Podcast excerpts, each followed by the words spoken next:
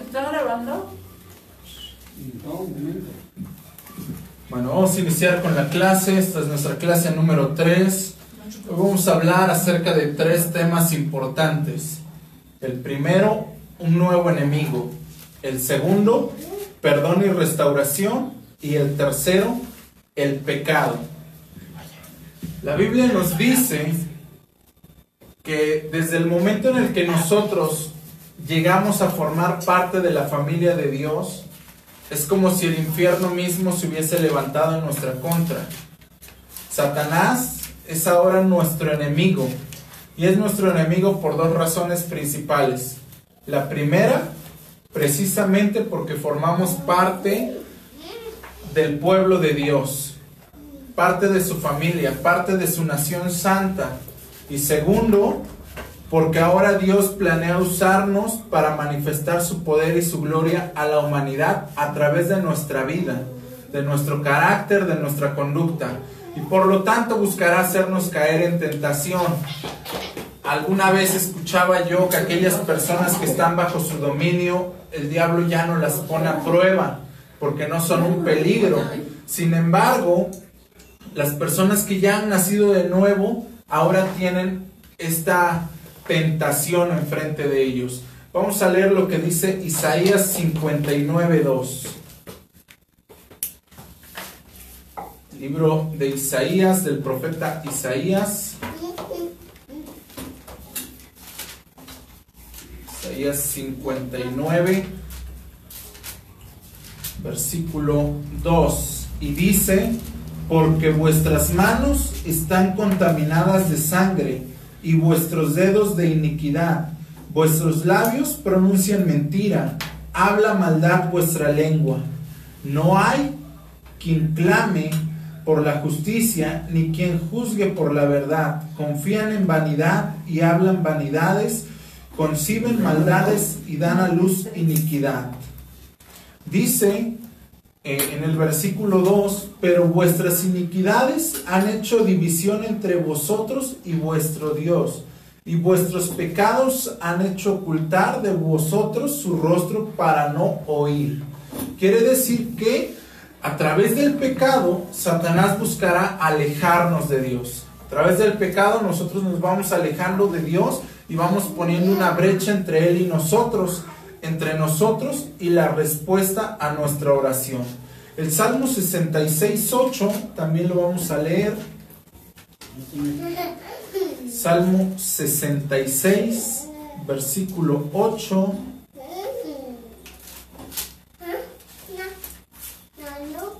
Dice de la siguiente manera, bendecid pueblos a nuestro Dios y haced oír la voz de su alabanza. 66, 8. Salmo 66, 8. Dice, bendecid pueblos a nuestro Dios y hacer oír la voz de su alabanza. Él es quien preservó la vida a nuestra alma y, nos, y no permitió que nuestros pies resbalaste. Quiere decir que la contraparte de pecar es exaltar el nombre de Dios. Así es como nosotros vamos a vencer al diablo. Cada vez que nosotros venzamos la tentación y alabemos el nombre de Dios. Cuando nosotros salgamos en victoria, entonces nosotros habremos derrotado a Satanás. No es necesario andar haciendo eh, tanto espectáculo, sino simplemente mantenernos en obediencia y entonces demostraremos que nuestro cuerpo está más allá que el poder del diablo. Hay muchas formas en las cuales Satanás se va a levantar en oposición contra nosotros. Específicamente la primera y en contra del mundo, eh, recordaba yo, eh, es hacernos dudar de su existencia. Y en la película Sospechosos Habituales, la mente de Charles Borderline, eh, el poeta de Francia del siglo XIX, él escribe, el mejor truco que el diablo inventó fue convencer al mundo de que no existía y el mayor engaño del diablo es convencernos de que Él no existe. Por su parte, un rabino Yehuda Berg dice, en este mismo momento el diablo está plantando esta negación en nosotros. La primera forma en la cual Satanás nos va a atacar es decirnos que Él no existe, que Él ya está vencido, que Él ya está derrotado, que no hay que mantener una, eh, una posición activa en su contra. Pero mantener una posición activa o movilizarse no significa salir a hacer guerra, sino mantenernos activos. Por eso el apóstol Pablo dice que Satán anda como león rugiente buscando a quien devorar. Y también el apóstol agrega, resistid al diablo y esto huirá de vosotros. Porque cuando nosotros no creemos que Él existe y que su poder es verdadero, entonces ya nos está eh, tendiendo una trampa para caer en sus lazos. Cuando nosotros nos damos cuenta de que su poder es realmente eh, poderoso, sin embargo no tan poderoso como el de Dios, nos vamos a dar cuenta de muchas otras cosas. De que el libro de Isaías y el libro de Ezequiel dicen que él era el sello de la perfección, que él era el ser más inteligente que existía. Nosotros no podemos engañar al diablo. Hay gente que dice, voy a engañar al diablo, le voy a decir que voy a pecar, pero no voy a pecar. No se puede hacer eso porque Él es persuasivo, Él es intuitivo. Él tiene toda la sabiduría que Dios le dio. Entonces, Satanás busca que nosotros ignoremos sobre sus maquinaciones, sobre los planes que Él tiene en contra nuestra. Incluso también he escuchado a personas que llevando una doble vida no reconocen su pecado. Hay gente que no reconoce su pecado, que dice, es que esto no es obra del diablo, es que no es obra de Satanás, no es un pecado, simplemente es una debilidad, simplemente es algo con lo que no puedo luchar, es algo que ya está en mi naturaleza. Y entonces es así como Satanás nos va engañando a cada uno de nosotros. La segunda forma en la que Satanás se va a levantar en oposición contra nosotros es mediante el pecado el mundo y la carne. Satanás nos presentará la ocasión para pecar, pero debemos estar pendientes de cada una de sus acciones. Debemos de estar alertas sabiendo que en todo momento Satanás puede hacernos pecar. Decía el apóstol Santiago, mm, cuando confiesen sus pecados, no tengan a los demás por menos, sino que se consideren a ustedes mismos para que no caigan en ese mismo problema. Hay gente que, siempre se la pasa eh, hablando de los que están en pecado y caen en un pecado más grande todavía, porque caen en el pecado de la murmuración. Y la murmuración, lo vamos a ver ahorita en unos momentos, significa también lengua de maldición o lengua maldita.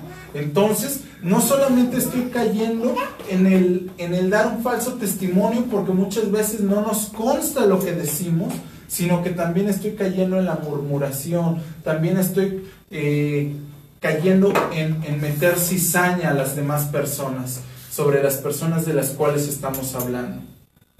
Sin embargo, también debemos de saber que la Biblia nos dice que Dios nos va a dar el poder y la autoridad para vencer ese pecado. Primera de Corintios 10:12 dice que a estar firme, mire que no caiga.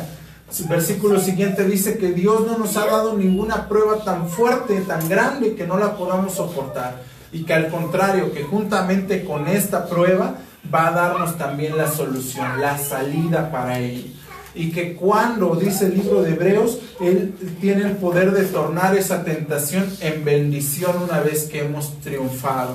Yo les decía en algún momento en la iglesia, eh, la forma más fácil de pecar es olvidarnos de Dios, pero la forma más fácil de vencer el pecado es acordarnos de las promesas de Dios. ¿Qué pasaría si en este momento Dios ya tuviera lista nuestra bendición. Lo que tanto le hemos pedido a Dios, Él ya lo tiene y está a punto de derramarlo a la tierra para que lo recibamos. Pero tenemos que pasar una prueba. Hay una pequeña tentación. Si pasamos bien la tentación, recibimos la bendición. Si no pasamos bien la tentación y pecamos, la bendición se retrasa otros 10 días o un año o 10 años o una eternidad.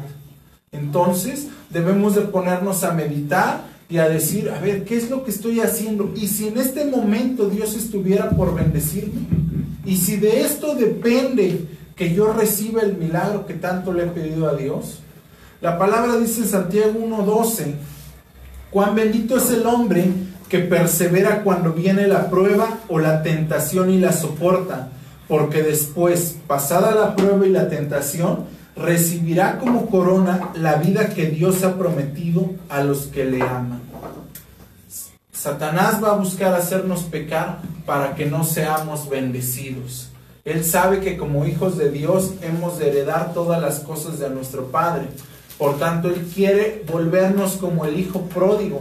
El hijo pródigo que pide su parte de la herencia y va a la derrocha en placeres y luego vuelve buscando a, a su padre diciéndole perdóname. Él quiere que nosotros esta bendición que tenemos la derrochemos en el mundo, la derrochemos en la carne, porque esas son sus armas principales, el mundo y la carne.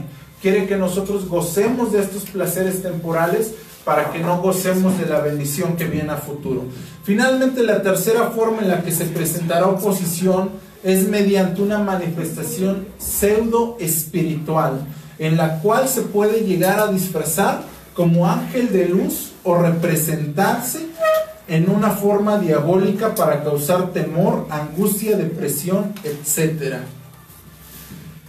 Satanás, su última manifestación o la última forma en la que se presentará para oponerse a nosotros es mediante una manifestación, una manifestación física, una pseudo espiritual, una manifestación paranormal algo sobrenatural.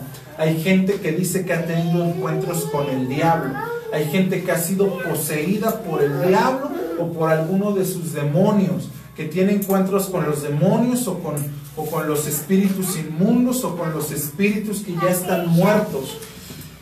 Y, y en el manual, para los que tienen el manual, les colocaban un comentario Acuérdense que, el manual de fundamentos bíblicos, el nivel 1, contiene muchas partes del testimonio, muchas partes de experiencia ministerial que no vienen en los otros libros. Y aquí les anotaba yo un párrafo en el, en el cual, días después de que yo me había convertido al Señor, yo escuchaba la voz audible de Satanás que me decía, esto es una mentira ¿Por qué no, no abandonas esta nueva creencia? ¿Por qué si todas las cosas que yo te enseñé, todo lo que yo te puedo dar, y, él se manifestaba? Iba yo caminando de repente por la calle y, veía yo la aparición del demonio diciéndome, vuelve a mí, rogando que volviera, rogando ahí que, yo dejara a Dios de lado. Y, en otras ocasiones también escuchaba esa voz que, que me decía, que si no estaba dispuesto a regresar a donde yo había salido, entonces que mi cabeza ya tendría un precio. Satanás intentaba amenazarme, ponerme en duda, y esas son las cosas que él va haciendo. Hay gente que a lo mejor no tiene una aparición tan, tan visible, tan, tan tangible, pero que sí ve de repente que las cosas se le mueven, o escucha ruidos, o ve sombras. Pero todo eso es la oposición del diablo, lo que Satanás se va oponiendo a nosotros. Y lo que él buscará es hacernos pecar, es robar la gloria que le pertenece a Dios.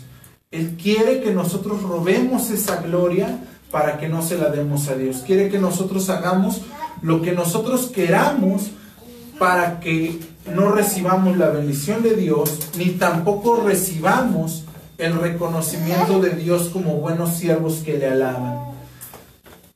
Cuando Satanás nos hace pecar, porque sí vamos a pecar, pero no siempre, sino en algunas ocasiones, tal como lo dice eh, el libro de Romanos, la carta a los Romanos, capítulo 6, versículo 1, porque donde abunda el pecado, sobreabunda la gracia, más qué diremos entonces, perseveraremos en el pecado para que sobreabunde la gracia. De ninguna manera, porque los que hemos muerto al pecado, ¿cómo viviremos aún en él? Vamos a pecar, sí vamos a pecar, pero va a llegar un momento en el que a la medida que nosotros nos dejemos, eh, nos dejemos eh, usar por Dios, Dios nos irá transformando y Él va a moldearnos a su imagen y semejanza y ya no vamos a pecar tanto como al principio. Hasta que lleguemos a la estatura del varón perfecto, podremos caminar completamente en santidad. Sin embargo, necesitamos aprender algo como, como nuevos creyentes, algo que se llama perdón y restauración. En condición de hombres siempre vamos a estar expuestos a la tentación y vamos a leer lo que dice Hebreos 4:5. El libro de Hebreos, la, carta a los Hebreos, dice de la siguiente manera. Y otra vez aquí no entran en mi reposo.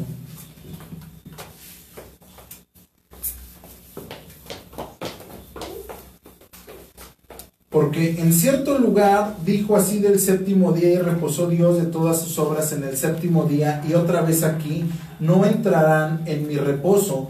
Por lo tanto, puesto que falta que algunos entren en él y aquellos quienes primero se les anunció la buena nueva no entraron por causa de desobediencia, otra vez determina un día, hoy, diciendo después de tanto tiempo, por medio de David, como se dijo, si oyeres su voz, no endurezcáis vuestros corazones, porque si José hubiera dado reposo, no hablaría después de otro día.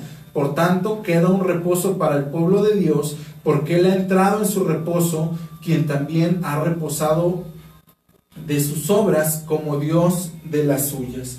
Nosotros vamos a llegar a pecar así como este varón pecó y no dio el reposo de Dios. Por eso dice que Dios dio otro día, que otro día, porque el día que él tenía que guardar no lo guardó, sino que al contrario quebrantó un mandamiento. Nosotros retrasamos la bendición cuando pecamos. Va a llegar la bendición, vamos a ser perdonados, pero vamos a retrasar nuestro tiempo con Dios. Lo que pudimos haber aprendido ahorita, la medida en la que pudimos ser usados ahorita, se va a retrasar. Imaginemos que hoy el Señor ha predispuesto ya desde la fundación del mundo que el día de hoy salgamos, salgamos a, las calles y que oremos por los enfermos y que ellos sanen, pero pecamos y entonces, aunque oremos por los enfermos, no van a sanar, sino al contrario, que la bendición que nosotros íbamos a otorgarles se va a retrasar, va a tardar en llegar. Y aprendemos ahí en la primera carta de Juan 1.9 que si nosotros confiamos en Dios, que si nosotros llegamos ante el trono de Dios, Él nos va a perdonar. Dice, si confesamos nuestros pecados, él es fiel y justo para perdonar nuestros pecados y limpiarnos de toda maldad. Si decimos que no hemos pecado, le hacemos mentiroso y su palabra no está en nosotros. Eso es lo primero que tenemos que saber, que cuando pecamos tenemos que confesar ese pecado, tenemos que llegar ante el trono de Dios y tenemos que decirle a Dios que nos perdone. Tenemos que decirle que nos hemos equivocado. La versión lineal dice, en cambio, si reconocemos nuestros pecados, entonces el que es digno de ser confiado y es justo, nos perdonará todo pecado y nos purificará de toda maldad. Y el libro de Mateo, el Evangelio de Mateo capítulo 5 versículos 23 y 24 nos indican que de ser posible que busquemos también a la persona que hemos ofendido que busquemos a esta persona y que le pidamos perdón.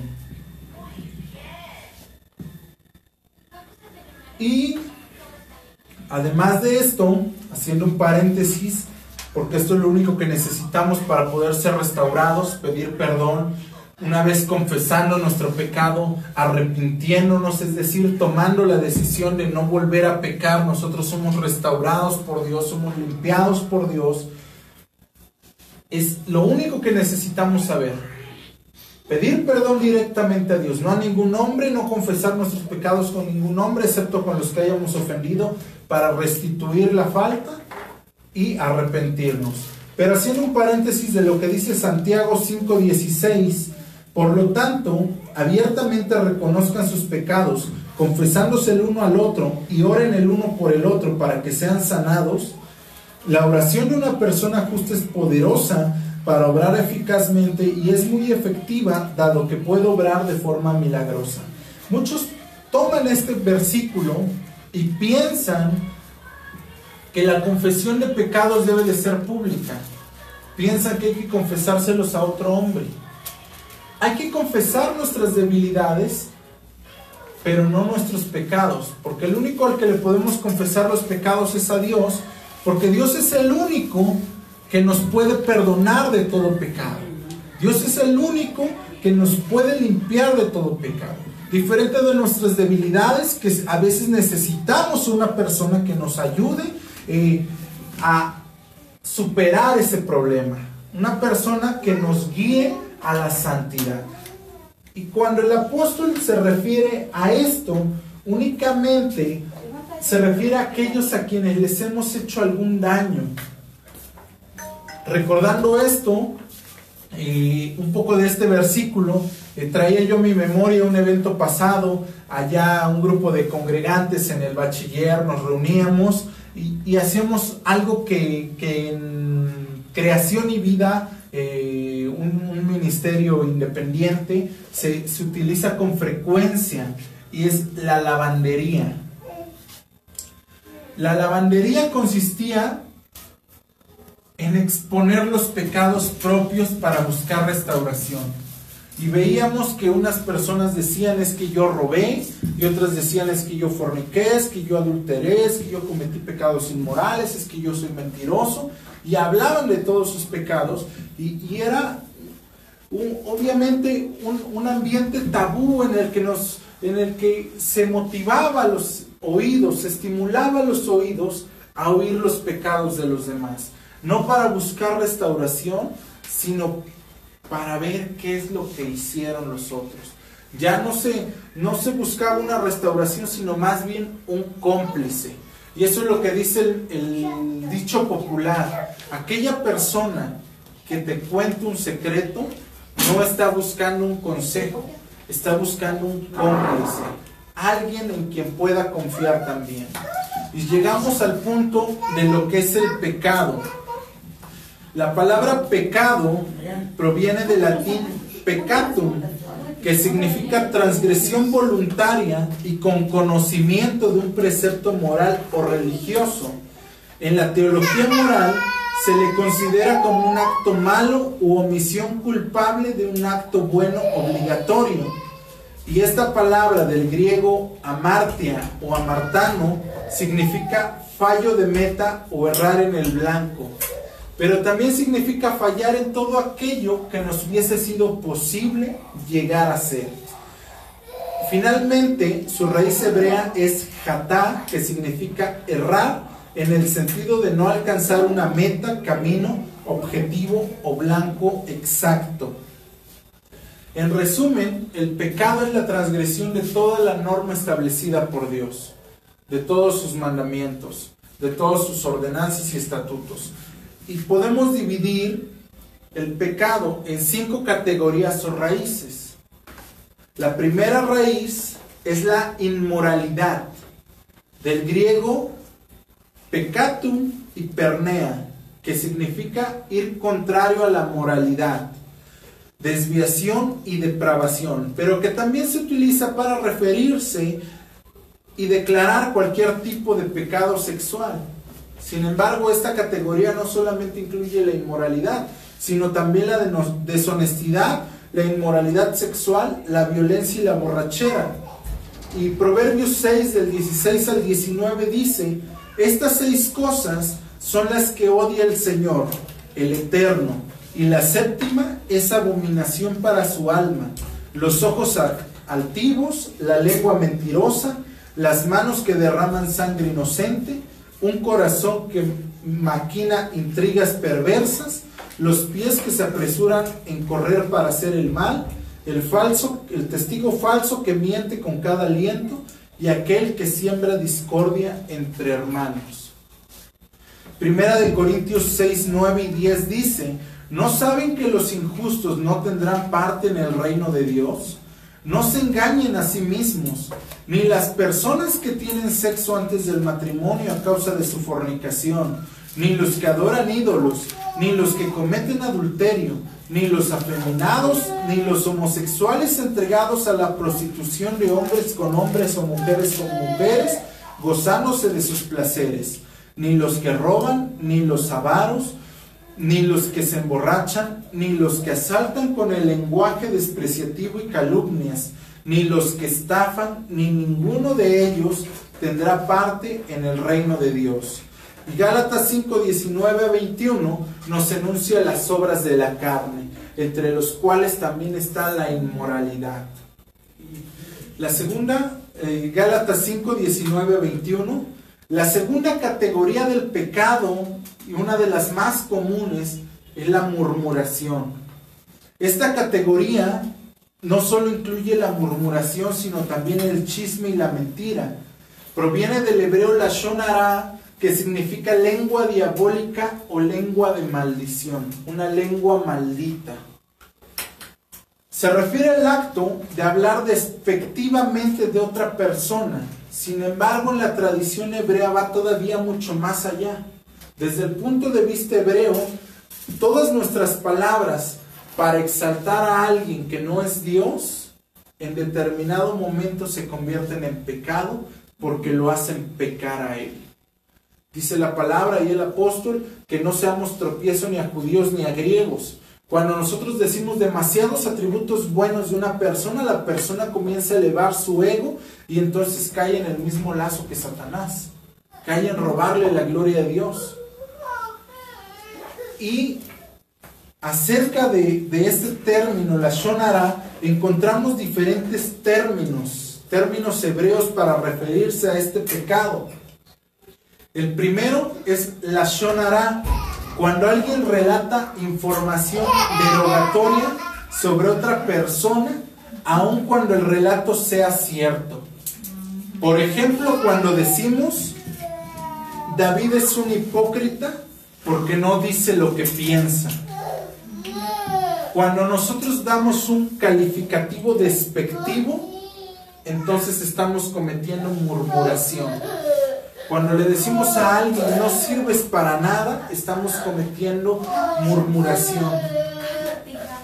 La segundo, el segundo término es motzi shemra. Cuando alguien relata información derogatoria y falsa sobre otra persona, aunque sea en parte verdadera. Por ejemplo, ayer estaba con David y me dijo que Luis hizo.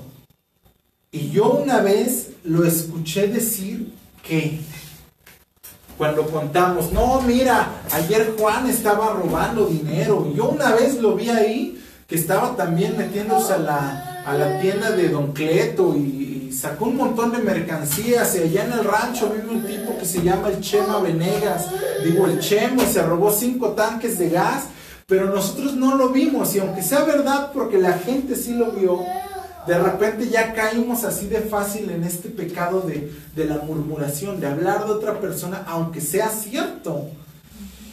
La palabra dice ahí en Efesios 4:29 que ninguna palabra corrupta salga de sus bocas, sino la que sea buena para edificar según la necesidad, palabras que beneficien a aquellos que las oyen. Un tercer término relacionado con la murmuración es regilut, cuando alguien le reporta a otro lo que han dicho o lo que han hecho en su contra. Cuando nosotros pensamos que estamos haciendo bien y de repente decimos, ah, es que Abraham me comentó que tú eres muy arrogante. Es que fíjate que tal persona está hablando de ti. No, no, no, mira, tal persona vino y te echó tierra del panteón y te rompió los cristales. Mires que tal persona hizo esto contra tuya. Y también es murmuración desde la perspectiva hebrea. Claro que como cristianos nos conviene más decir que la murmuración solo es el chisme y conspirar contra otros. Otra palabra relacionada es abak lashon que es cualquier expresión o reporte que no es la shonara, pero que causa que se hable la shonara. Por ejemplo, cuando alguien dice, mejor no hablemos de la tía Chonita porque no quiero hablar la Shonara. Mejor ni te cuento lo que hizo porque no quiero caer en la murmuración. Pero lo motivamos, lo buscamos a que la otra persona, ¿qué, habrá dicho? ¿Qué, ¿Qué, hizo? Oye, fíjate que mira que vi a, tal persona haciendo esto, pero ya no vi bien. Ah, hay que investigar. Metemos esa cizaña y, por eso es que la murmuración es uno de los pecados que más nos va arrastrando. Así dice Mateo 12, 36 y 37. Además, les digo esto. En el día del juicio, la gente tendrá que dar cuenta de todas las palabras descuidadas que hayan hablado, porque por tus propias palabras serás declarado inocente y por tus propias palabras serás condenado. La última palabra relacionada con el Ashon o con la murmuración es abak regilut. Relatar a otro lo que otra persona ha insinuado sobre él a través de gestos o expresiones o incluso a través de abak la shonara. Por ejemplo, David me iba a contar algo sobre ti, pero me dijo que prefería callar porque no quería hablar la shonara, porque no quería caer en murmuración. Entonces, seguimos metiendo la cizaña en contra de otras personas. Ya ahí en sus Biblias con calma pueden leer Santiago 3 del 2 al 12. Es una cita muy, muy larga que habla acerca de que el, poder de la vida y de la muerte están en nuestras lenguas. La cuarta y la tercera categoría del pecado, Santiago 2, 3 del 2 al 12. Santiago 3 del 2 al 12. La tercera categoría son las malas actitudes. Estas incluyen el odio, la soberbia, la codicia, la cobardía y la lascivia. Y Mateo 5, 43 a 46 dice, ustedes han dicho, ustedes han oído lo que fue dicho por interpretación a través a nuestros padres con referencia al amor. Ama a tu prójimo y odia a tu enemigo. Pero yo les digo, amen a sus enemigos y oren por aquellos que los persiguen. Entonces se convertirán en hijos de su Padre en el cielo, porque Él hace brillar el sol sobre la gente buena y mala por igual, y Él manda lluvia al justo y al injusto por igual. ¿Qué recompensa tienes si solo amas a los que te aman? También los cobradores de impuestos hacen eso. Y si son amables solo con sus amigos, están haciendo algo fuera del ordinario. Hasta los gentiles hacen eso. Así que sean santos, perfectos y piadosos en el más alto nivel, como su Padre en el cielo es perfecto. Las malas actitudes, la forma en la que nos relacionamos con las demás personas el odio que muchas veces tenemos hacia la demás gente.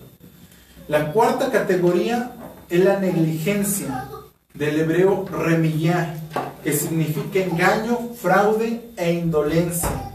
Esta categoría incluye no hacer el bien que sabemos hacer. Cuando debemos de hacer algo y podemos hacer algo y no lo hacemos, es pecado. Entonces, Santiago 4:17 dice, así que cualquiera que sabe hacer lo correcto y lo que es bueno y no lo hace, está cometiendo pecado. Santiago no podía haber sido más claro. Aquel que sabe hacer lo correcto y lo que es bueno y no lo hace.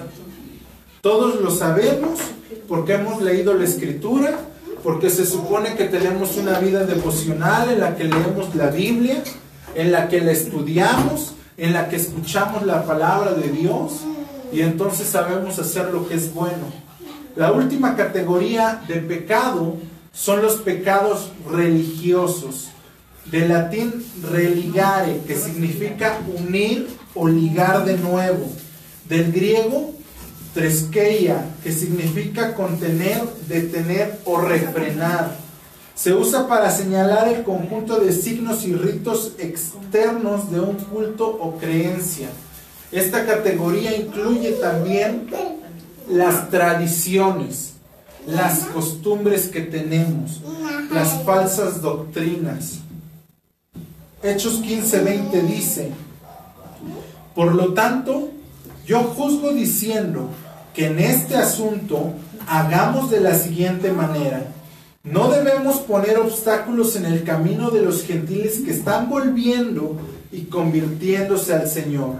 Más bien debemos escribirles una carta diciéndoles que se abstengan de las cosas contaminadas por ídolos, de las relaciones sexuales ilícitas, de lo estrangulado y de la sangre. Romanos 11:20 y Hebreos 11:6 dicen de la siguiente manera, está bien, ellas fueron desgajadas por su falta de fe y su incredulidad. La incredulidad es una raíz de pecado. La raíz es la religiosidad. Y continúa diciendo, de modo que tú guardas tu lugar por tu confianza. Es decir, que tu fe está firme. Así que no seas arrogante, por el contrario, sé temeroso de Dios. Hebreos 11:6, porque con incredulidad es imposible agradar a Dios, porque es necesario que cualquiera que se acerca a Él tenga la fe y la confianza de que en realidad Él existe y de que Él es dador de recompensa a aquellos que le buscan. Y las tradiciones, hablando de las tradiciones, de lo que se hace dentro de la iglesia y de las falsas doctrinas, el Señor Jesucristo dice en Mateo 7, 21 a 23. Mateo 7, 21 y 23, no todos los que me dicen Señor o mi Maestro entrarán en el reino de los cielos, sino solo aquellos que hacen la voluntad de mi Padre que está en el cielo. En aquel día muchos me dirán, mi Señor, mi Maestro, ¿no profetizamos en tu nombre? ¿Y no echamos fuera los demonios y espíritus inmundos? ¿Y no hicimos señales, milagros y prodigios en tu nombre? Entonces yo les diré en su propia cara, nunca los conocí, apártense de mí, hacedores de maldad, que viven como si no hubiera ley, como si no supieran vivir ya en esta nueva ley del amor, en esta ley de la gracia, en la que debemos de cumplir la palabra de pasta a pasta como el Señor la cumpliría, no por obligación ni porque nos vayamos a ir al infierno, sino porque queremos parecernos a Él. Ya más adelante pueden leer ustedes Mateo 15, versículo 1 al 9 y Gálatas 1, 1, 14 También pueden leer Primera de Juan, capítulo 2, versículo 22 al 23, y Segunda de Juan, versículos 9 al 11. Finalizando, podemos leer Primera de Corintios 10 del 12 al 14, donde dice que el Señor nos va a dar una solución de donde podemos saber que el hombre prudente no se va a acercar al abismo sabiendo que se puede caer, ni se va a acercar demasiado al fuego sabiendo que se puede quemar. Primera de Corintios 10, 2 al 14 dice, entonces los que creen que estén en pie y firmes y que tengan cuidado de no caer en pecado Ninguna tentación se ha apoderado de ustedes por encima de lo que normalmente la gente pueda sufrir. Es decir, que a ustedes no les vino ninguna prueba que no sea humanamente soportable, porque todo lo que viene, angustia, tribulación, dificultad, etcétera, es porque ya están maduramente capacitados para poder soportarlas. Y Dios es fiel y no permitirá que venga ninguna tentación más allá de la que puedan soportar. Por el contrario, con la tentación, Él proveerá la vía de escape para que puedan resistir. Por lo tanto, mis queridos amigos, huyan de la idolatría. La siguiente semana estaremos hablando acerca de la, de la vida cristiana, de lo que ya eh, las disciplinas espirituales, la lectura cuidadosa, el estudio bíblico, el tiempo de oración, el tiempo de ayuno, la entrega para el Señor. Por ahora vamos a terminar la, la clase del día de hoy con una oración. Señor, te damos gracias, Padre, por ese tiempo de bendición que tú nos permites tener. Gracias porque nos has hecho entender un poco más acerca de tu palabra. Te pedimos que esta enseñanza no caiga en tierra estéril, sino que caiga en nuestro corazón como en tierra fértil, que produzca fruto y fruto en abundancia. Que podamos, Señor, compartir estas palabras con otra gente también allá afuera, allá en el mundo donde todavía no te conocen. que la gente llegue a saber que tú eres el único Dios verdadero y que conozcan a tu Hijo amado Cristo Jesús, a quien tú has enviado. Te pedimos, Padre, por todo lo demás que hayamos olvidado, que tú estés con nosotros, que no nos desampares ni de noche ni tampoco de día, Señor. Que tú nos acompañes, que tú nos guardes, que estemos contigo siempre.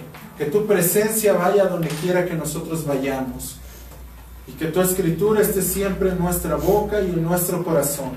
Te pedimos, Padre, que todo lo que hagamos sea de hecho, de palabra, de pensamiento, lo hagamos como para ti y que el Espíritu Santo nos guíe y nos motive a vivir una vida justa y en santidad. Te damos gloria y honra en el nombre de tu Hijo amado Cristo Jesús. Amén. Amén. Amén.